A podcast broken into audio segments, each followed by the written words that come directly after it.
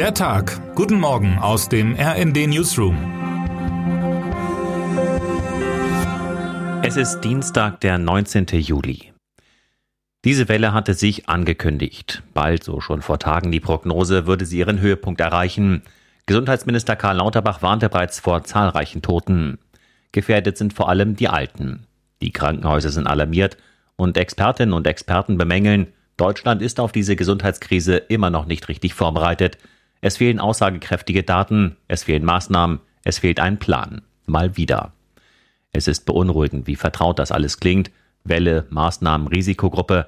All diese Schlagwörter sind uns aus der Corona-Krise wohl bekannt, doch sie lassen sich eben auch mühelos auf den Klimawandel und die Hitzewelle anwenden, die Deutschland in diesen Tagen erfasst.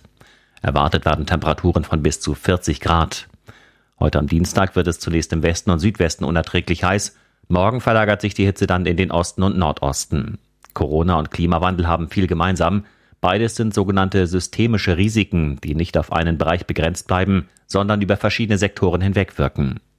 So wie Corona keine reine Gesundheitskrise war, ist der Klimawandel kein reines Umweltproblem. Stattdessen beeinträchtigen beide etwa auch das Wirtschaftssystem, das Finanzsystem, das soziale Miteinander.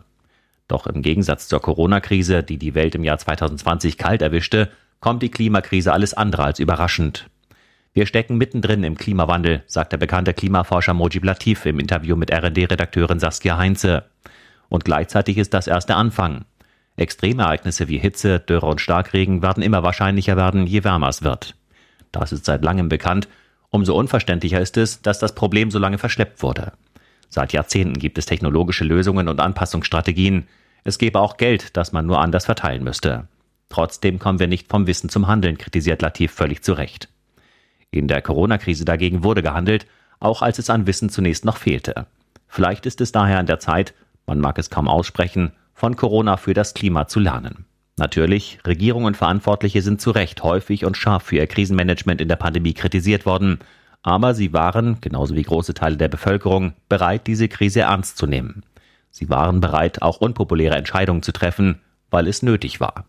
Das ist es auch jetzt, denn egal wie gut die Hitzetipps sind, egal wie oft man die Menschen ermuntert, genügend zu trinken, Pausen zu machen und sich abzukühlen, das wird das Problem nicht lösen. Dazu müssen die Treibhausgasemissionen massiv und schnell reduziert werden. Aber auch die Anpassung an den Klimawandel, sei es durch bessere Stadtplanung oder Hitzenotfallpläne, ist dringend nötig. Die nächste Hitzewelle kommt sicher. Termine des Tages. Vierte Abstimmung der konservativen Fraktion für die Nachfolge von Parteichef und Premierminister Boris Johnson.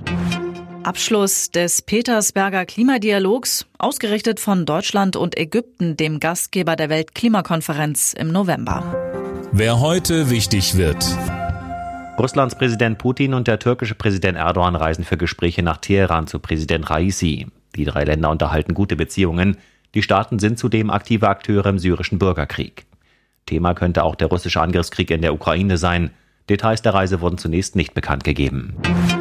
Und damit wünschen wir Ihnen einen guten Start in den Tag. Text Anna Schukart, am Mikrofon Imme Kasten und Sönke Röling. Mit r n d punkt d e, der Webseite des Redaktionsnetzwerks Deutschland, halten wir Sie durchgehend auf dem neuesten Stand.